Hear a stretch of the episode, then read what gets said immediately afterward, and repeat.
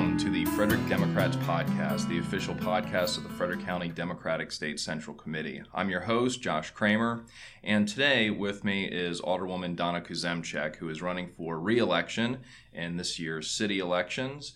And so you know, the primary election date is scheduled for Tuesday, September 12th. The polls will be open from 7 a.m. to 8 p.m. There will be early voting on Friday, August 25th and Saturday, August 26th. The general election will be on Tuesday, November 7th. Uh, the polls will be open from 7 a.m. to 8 p.m. And early voting in the general election will be on Friday, October 27th and Saturday, October 28th. For more information about the city elections, you can go to www.cityoffrederick.com slash 150 slash elections. Uh, so without further ado, I'd like to introduce my guest today, Donna Kuzemchak. Uh, thanks so much for taking time out of your day to do this podcast. Appreciate it. I'm happy to be here. Thank you for having me. So uh, you are currently uh, an elected alderman in the city of Frederick.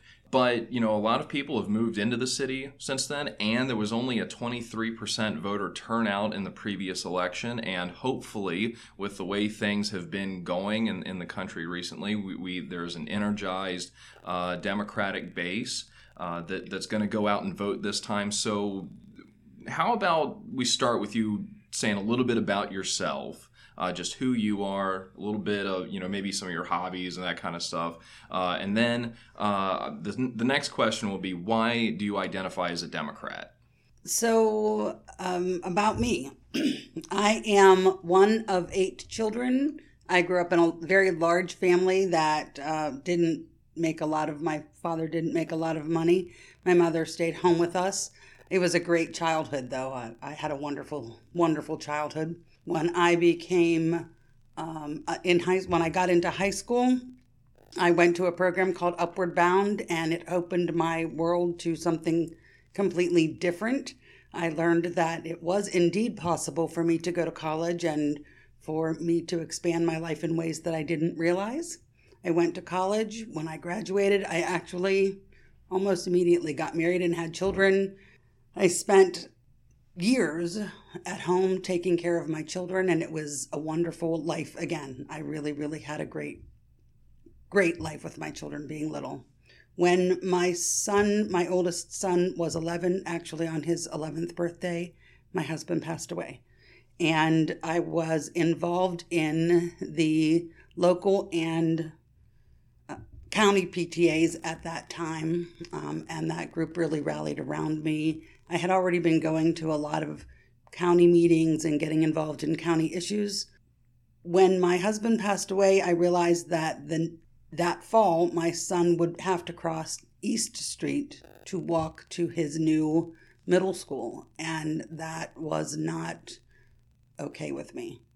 So I started going to city meetings and trying to get a crossing guard at that light. Well, what's there now is a light, but there, back then nothing was there. And I got really involved in city issues, got involved in growth issues, I was involved in safety issues with kids. And that's how I got involved in politics. And that's what I'm interested in um, safety of our kids, safety of everybody in the city. So um, I've learned a lot over the years, and I really enjoy my job. And and I think you know the the discussion there on your on your son and having to cross the street is an excellent example of how it, it's really local government that's the one that you're going to have the most direct contact with. You know, my earlier comment about you know what was happening after the November elections and everything. Everybody's focused on on the federal stuff, but it really is the these local issues that uh, are where you have that most direct contact with government, and where you as an individual, whether you're an elected official or not, uh, can have the most uh, impact on your daily life. So my next question, though, of course, is why do you identify as a Democrat? That that's the easiest question for me. I identify as a Democrat because I fervently believe in equality and public education. And those are issues that the Democratic Party has fought for all my life. And those are the issues that matter to me. So being a Democrat, that that was never a question in my mind. And and I think one of the issues then when we talk about equality is the issue of affordability and livability uh, here in Frederick. And, you know, we've seen a rebound in housing prices and so forth since the Great Recession, but a lot of people, and I don't think when we talk about uh, housing affordability, it's not necessarily a a poverty issue. I mean, it's that too, but we have seniors that are having a hard time uh, making sure that they can afford to stay in their homes. We have young professionals that want to come to Frederick and stay here. Uh, these are these are educated people that, that are hardworking and dedicated, but uh, they find it sometimes difficult to to stay here. Uh, so, could you talk a bit on affordability uh, and livability of Frederick? You bet. Um, first of all, I'd like to add another group to that list, and, and that is middle income families. It is very, very difficult for middle income families to live in Frederick. Frederick's um, taxes add about anywhere from 300 to 500 dollars a month to the price of a home. That is massive. Um, you can live directly outside the city for less, but even in the county, the taxes are, are pretty high. So I think that what we need to do is find a way through not just the city government, but the county, the state, the federal government. We need to understand that affordable living is important to everybody. And to make living affordable, we have to make um, a decision to grow in certain areas in my mind, and I think what makes the most sense, of course, is to grow in areas that already have the infrastructure. The problem with that is then the people who live in that area, for instance, the municipality of the city of Frederick, are the ones who are paying higher taxes, and of course, that makes it less affordable. So that's why this is a county, state, and federal government issue because you pay taxes at all of those levels. And the fact is, it saves everybody money. Smart growth saves everybody money. Living, building within municipalities where you already have infrastructure, roads, uh, water connections, lights, etc., sidewalks, all of that saves everybody money because you're not having to build a road to nowhere where all of a sudden this development pops up. I think that we need to pay close attention to this at all levels and we need to fight not just city wise but county state and federal wise saying hey it's time for us to do what is smart and what is right and build within the the areas that already have growth. So uh, you know for me that's a huge issue. Livability and affordability is a huge issue and i think that working together we can help take care of that and so, one of those areas in growth, I, I, suppose, is the Hargett Farm property, which, of course, the city uh, took over several years ago. And I understand that this is a very important project for you. Uh, so, what do you see as the as the future of Hargett Farm, and what what should happen with that property? Yeah, I consider Hargett Farm one of my babies. Although they now call it the West Side Regional Park, I still call it the Hargett Farm. Um, the city purchased that land for $18 million, and that sounds like a lot of money. But when you consider the amount of money that's been put into the Carroll Creek expansion and the Carroll Creek upgrades, which is over $100 million, um, it's really not that much money. If we uh, provide a Class A park in that area, what will happen is people will start coming there. You'll have tournaments there. Uh, people from the city will be able to use that for uh, their 5K races or even 10K races. You know, for, for longer races, they'll be able to use it for biking races. It will be able to be used for uh, soccer, lacrosse, and anything that you need a multi purpose field to use for. And then there will have this, uh, they call it the, I'm going to get the naming of it wrong, but I, I think of it as kind of like a mini fairgrounds where you can do concerts and events like that. The difference that that's going to make on the west side of town is massive. Those property values will absolutely raise because of that property. So You're providing something that is really needed within the city, and you're also helping people grow their property values. My concern, of course, is that people who live there now, um, I, don't, I don't want to outprice people who live there now. So I think we need to be very careful about how we work with taxes in that area as it continues to expand.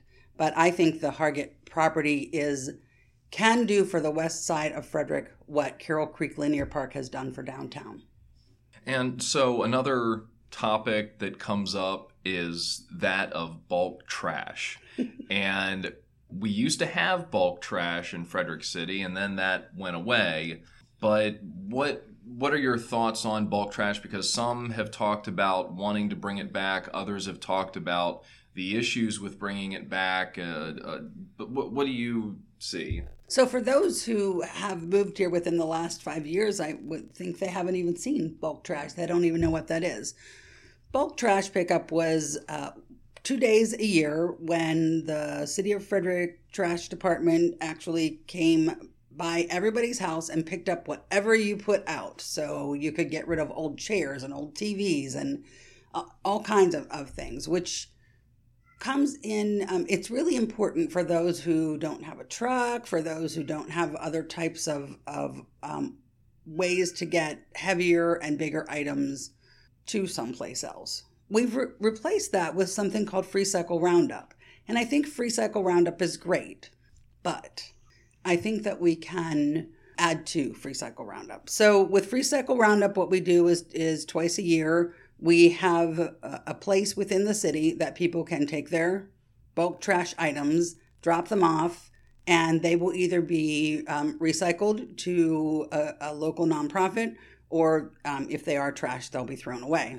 The very, I think it was the second free cycle roundup that I was involved in. I helped set a group of people who actually took trucks and we went out and I was one of the people who did it and we picked things up from people's homes and we took them to those sites.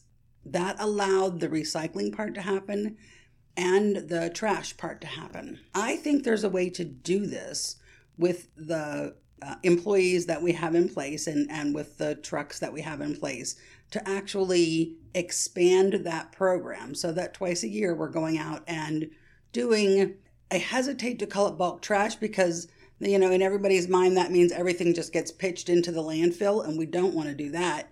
But twice a year, or or a minimum of once a year, I'd like to see us going out to people's homes and picking up items um, and separating them out. This is good to use, so it can be recycled. This is not good to use, so it goes to the landfill. We have about two minutes left, and I want to oh I, I want to ask uh, because you one of your your functions uh, as alderwoman in in Frederick City is to serve as the liaison between the Historic Preservation Commission and uh, and the Board of Aldermen, and so historic preservation. Uh, I'd like to get your your thoughts on that, but but put it in a way you know, because I think right now there's also the issue of the downtown hotel and conference center, the tannery, which is a, a hot button issue right now. And so, what? How would you balance between our growth? You talked about smart growth in the city. How would you balance between our growth and preserving Frederick's history? Frederick has received many, many awards of the last 10 years. Um, most livable city awards, most beautiful city awards, hip, hippest place, uh, you know, so many different awards. We've received those awards because our downtown is like no other. And our downtown is like no other because we have an appointed group of commissioners who protect the historic fabric of our downtown.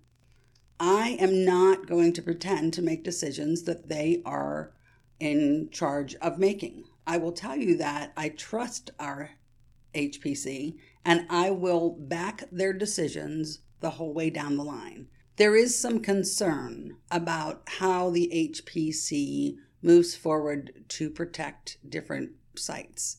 But I can tell you that if you take a pair of scissors and cut a little hole out of a shirt, and then you cut a little hole out of another part of the shirt, and then you cut a little hole out of another part of the shirt.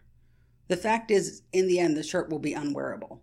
And that's exactly what's going to happen to downtown if we start taking little pieces out of our historic fabric.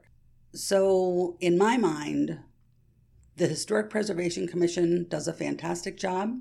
I support them. I will continue to support them. And whatever decision they make having to do with the site for the downtown hotel and conference center is a decision that I will support.